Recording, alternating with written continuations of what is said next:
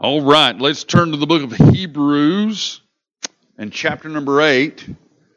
The book of Hebrews and chapter number eight. And, you know, I have really, since, since I started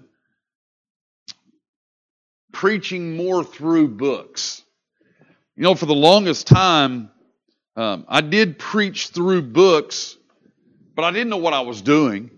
Um, I was only doing it because on Sunday evening, the easiest way for me to have a subject to preach on Sunday evening was to try to preach an entire chapter. And so that's what I did. And uh, I sort of stumbled onto expository preaching, and th- I didn't know what I was doing.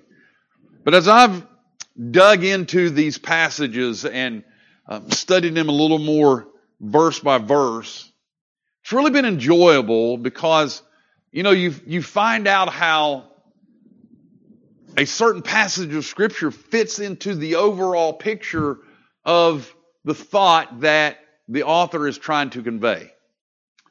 And so we're getting here into uh, the book of Hebrews, chapter number eight, and, and we're going to read verses one through um, one through five, and we're going to see just how this is kind of continuing on what uh, we studied in verses or chapter number seven.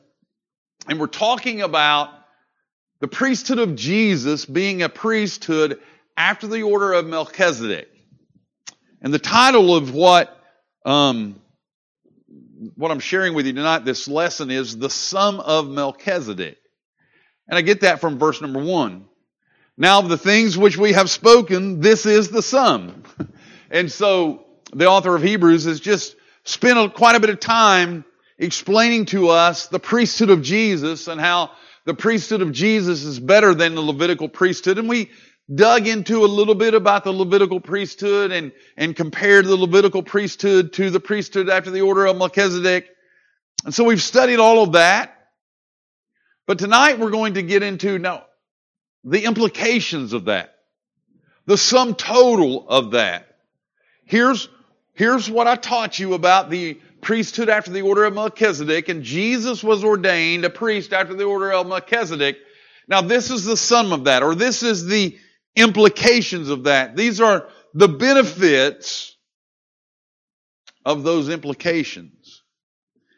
And so, you know, one of the things we understand as you learn more about Christ, you know, some people will say, well, I know who Jesus is, he's the Savior. But as you learn more of the different aspects of the life of Jesus, you, there's more to be understood about Jesus than he's just the Savior. You, there's many facets to the life of Jesus and the sacrifice that he has made for us. So as we delve into the life and ministry and prophecies concerning Jesus, it will help our faith to grow. You know, like, like we've been studying and, and studying through the book of Matthew, and and once you start focusing on, this book was written to prove to us that, that Jesus is the fulfillment of the prophecies of Jesus being the Messiah.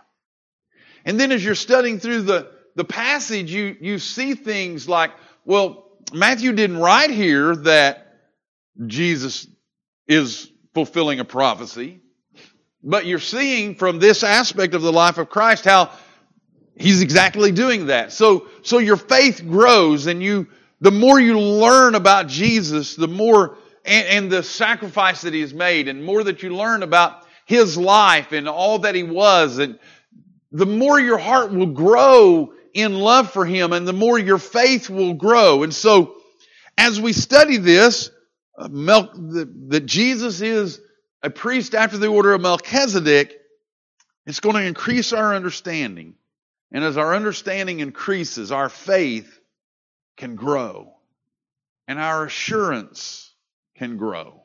So let's read verses one through five. Now of the things which we have spoken, this is the sum. We have such an high priest who is set on the right hand of the throne of the majesty in the heavens, a minister of the sanctuary and of the true tabernacle, which the Lord pitched and not man.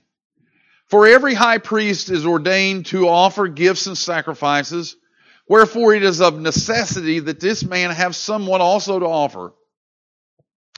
For if he were on earth, he should not be a priest, seeing that there are priests that offer gifts according to the law, who serve unto the example and shadow of heavenly things, as Moses was admonished of God when he was about to make the tabernacle. For see, saith he, that thou make all things according to the power pattern showed to thee in the mount.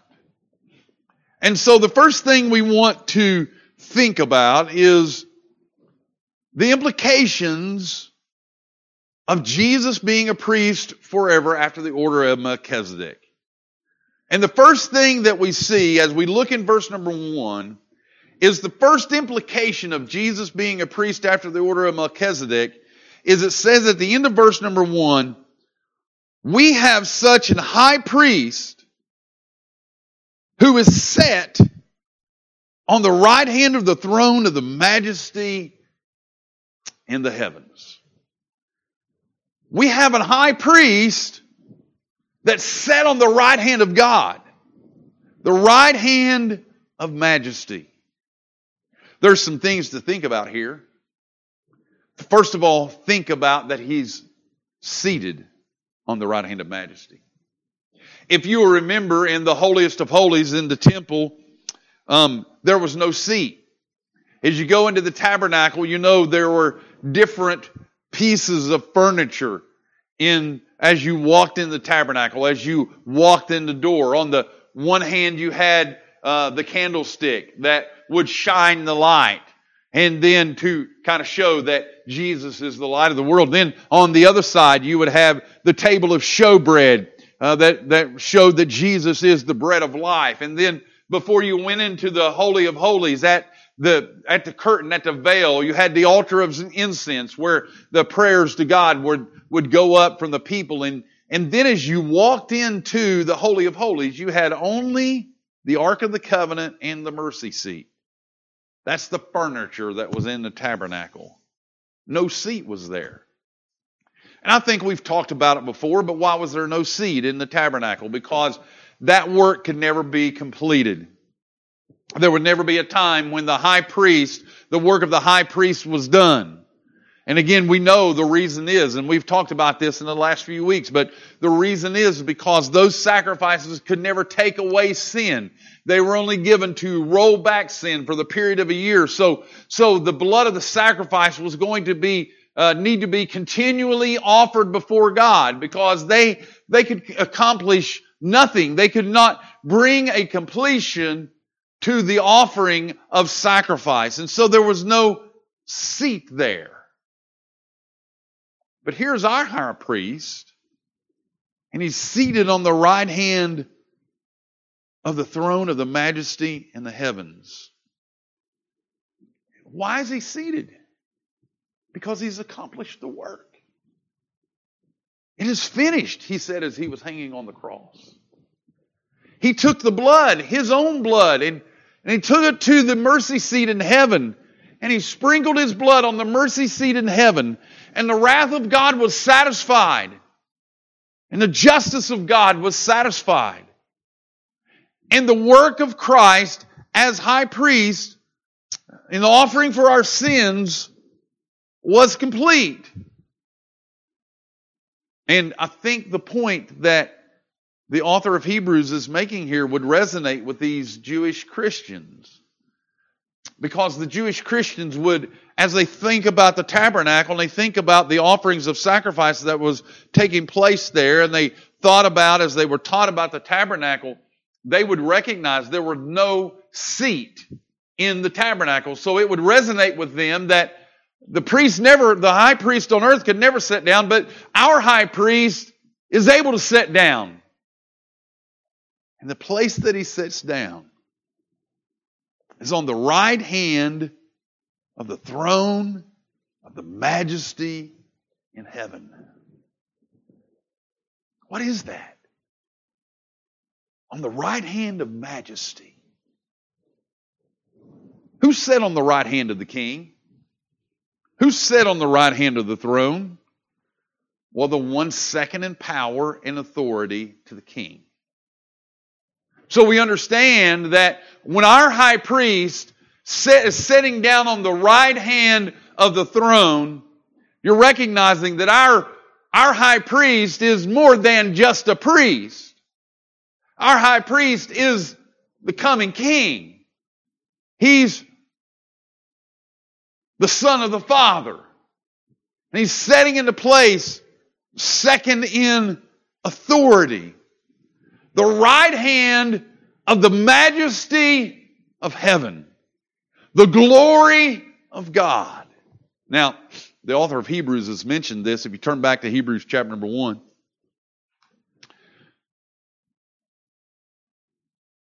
Verse number one says, God who at sundry times and in divers manners spake in times past unto the fathers by the prophets, hath in these last days spoken unto us by his Son, whom he hath appointed heir of all things. So this right hand of majesty, the one that's sitting there, is the one that's the heir of all things. By whom also he made the world. So this one sitting on the right hand of the majesty is the heir of all things and the one that made the world. Who, notice what it says, who is the brightness of his glory and the express image of his person, upholding all things by the word of his power. So, so this one that's sitting on the right hand of the throne of, of uh, majesty is the one that is reflecting to us the glory of God. It's the express image of the person of God. And it is the one who holds all things together. The glory and the majesty of this one. And we can't grasp that. You know, when we try to talk about seeing the majesty of the throne, and you go to the book of Revelation and you open up and you begin to look at the throne, and where when John, well, let's just turn over there real quick to, I think it's Revelation chapter number four. I think that's where it's at. Yep, Revelation four one. And after this I looked, and behold, a door was opened in heaven, and the first voice which I heard was, as it were, of a trumpet talking with me, which said, Come up hither, and I will show thee things which must be hereafter. And immediately as I was in the Spirit, and behold, a throne was set in the heaven, and one sat on a throne. And he that sat was to look upon like a jasper and a sardine stone. And there was a rainbow round about, and the throne in the sight like unto an emerald, and four And round about the throne were four and twenty seats, and upon the seats I saw four and twenty elders sitting, clothed in white raiment, and they had crowns on, on their heads, crowns of gold. And out of the throne proceeded lightnings and thunders and voices. And there were seven lamps of fire burning before the throne, which are the seven spirits of God. As we read that,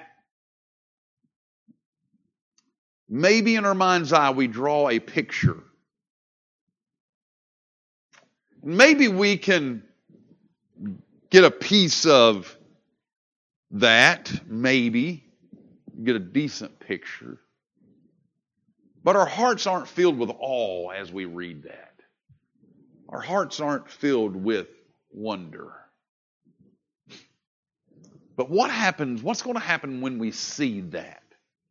I mean, when, I, when I'm talking here about Jesus sitting on the right hand of the throne of majesty and trying to explain to you the glory of what that is, I mean, you're like, okay, it's glorious and it's wonderful. Whoa. But remember when Isaiah stepped into this and got a picture of this? Remember when Isaiah got a picture of the glory of God? What happened to him?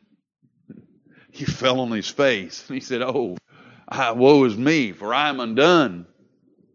What happened when Peter, James, and John, we just talked about the transfiguration.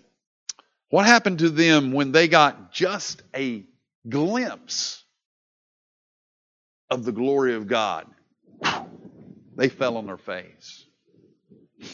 Words can't describe the glory and the majesty of the throne of heaven. One day we will experience that. But if we truly could get a grasp of the glory of the throne, our face would, we would fall on our face because of the glory of the majesty. But this one that is our high priest is sitting there, second command, second in authority to the Father, and he's full of the glory of God. He is the express image of his person. The author of Hebrews is using the best language he can to try to get our hearts to center in on the glory of the throne.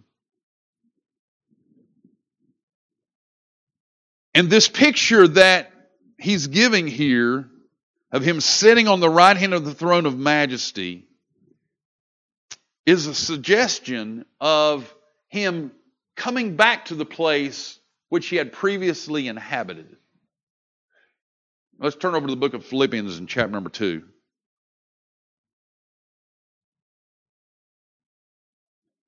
You know, there was a time when there was God. In the beginning, God created the heavens and the earth.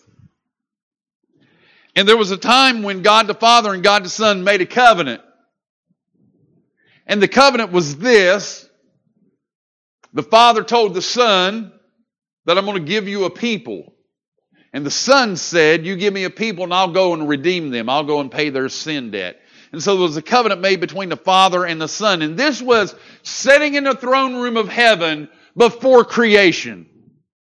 Before they decided to say, let there be light, and there was light, there was this covenant made between the Father and the Son that the Father was going to draw a people unto the Son, and the Son was going to redeem those people.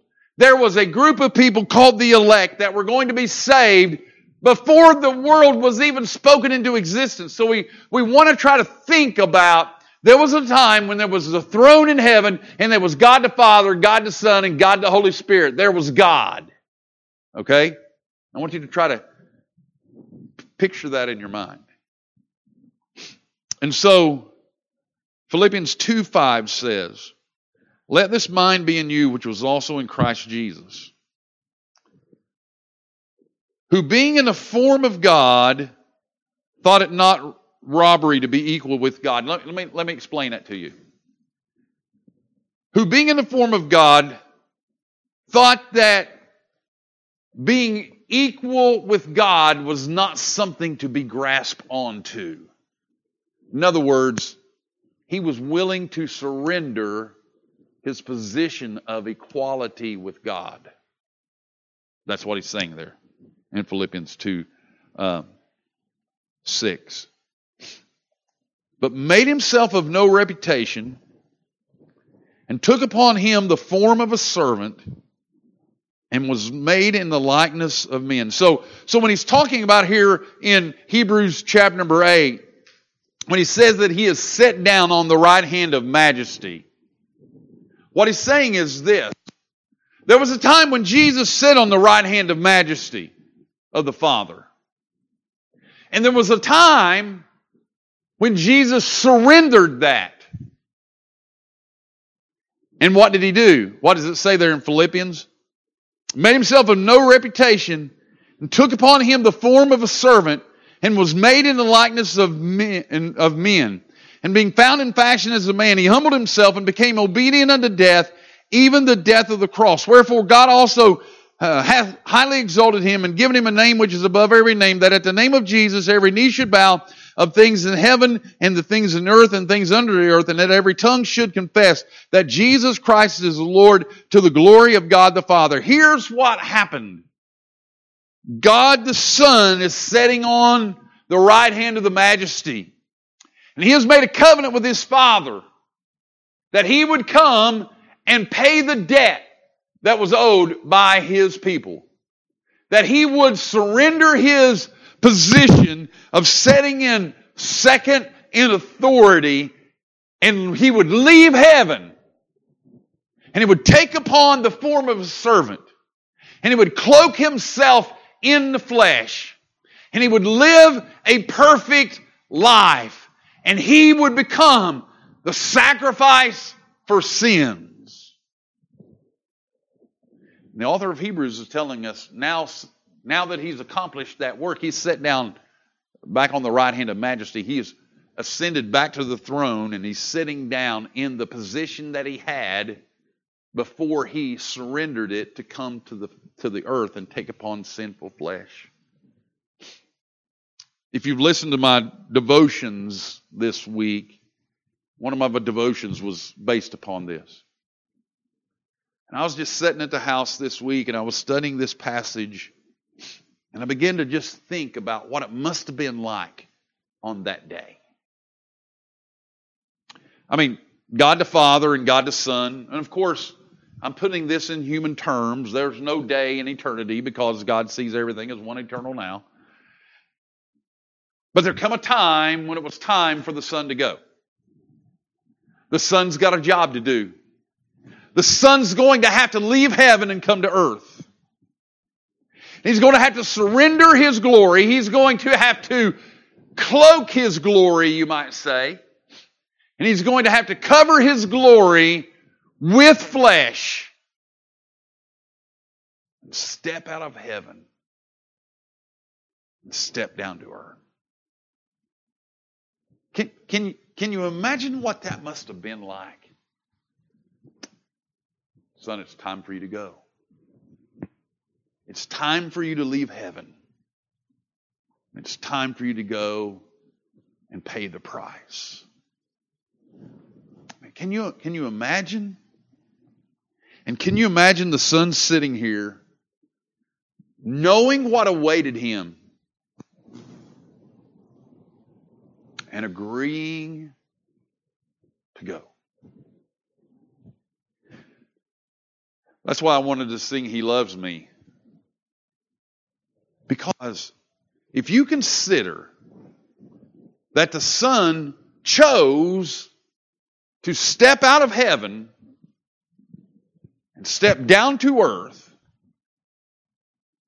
to redeem His people and draw them unto Himself,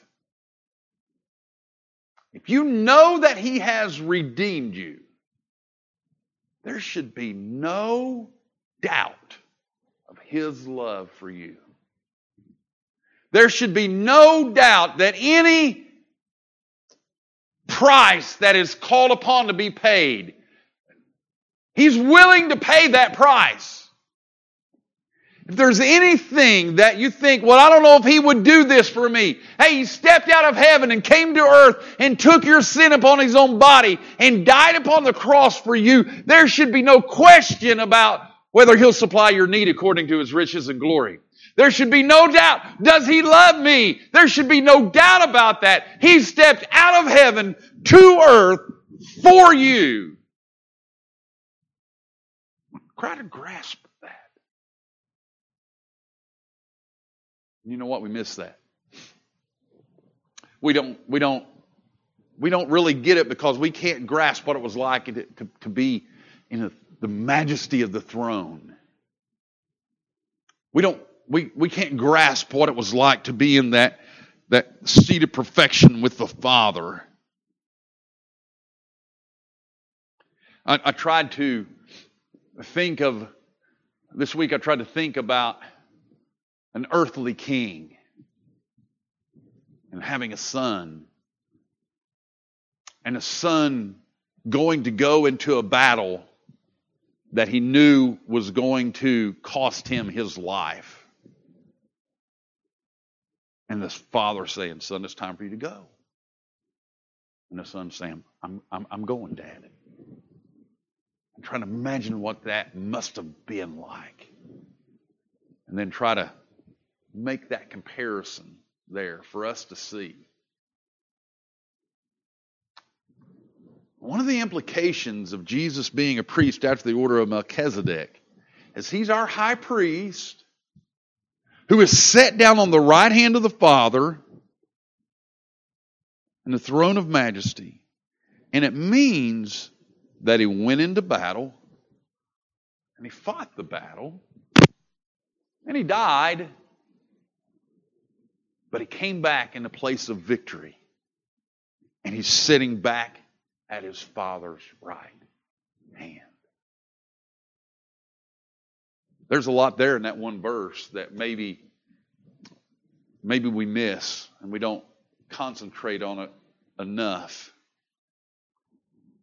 But here's what I have in my notes. Can you picture in your mind's eye the prince rising from his throne, taking upon himself the tools necessary to accomplish his work, being clothed in sinful flesh, and setting out to accomplish his Father's will.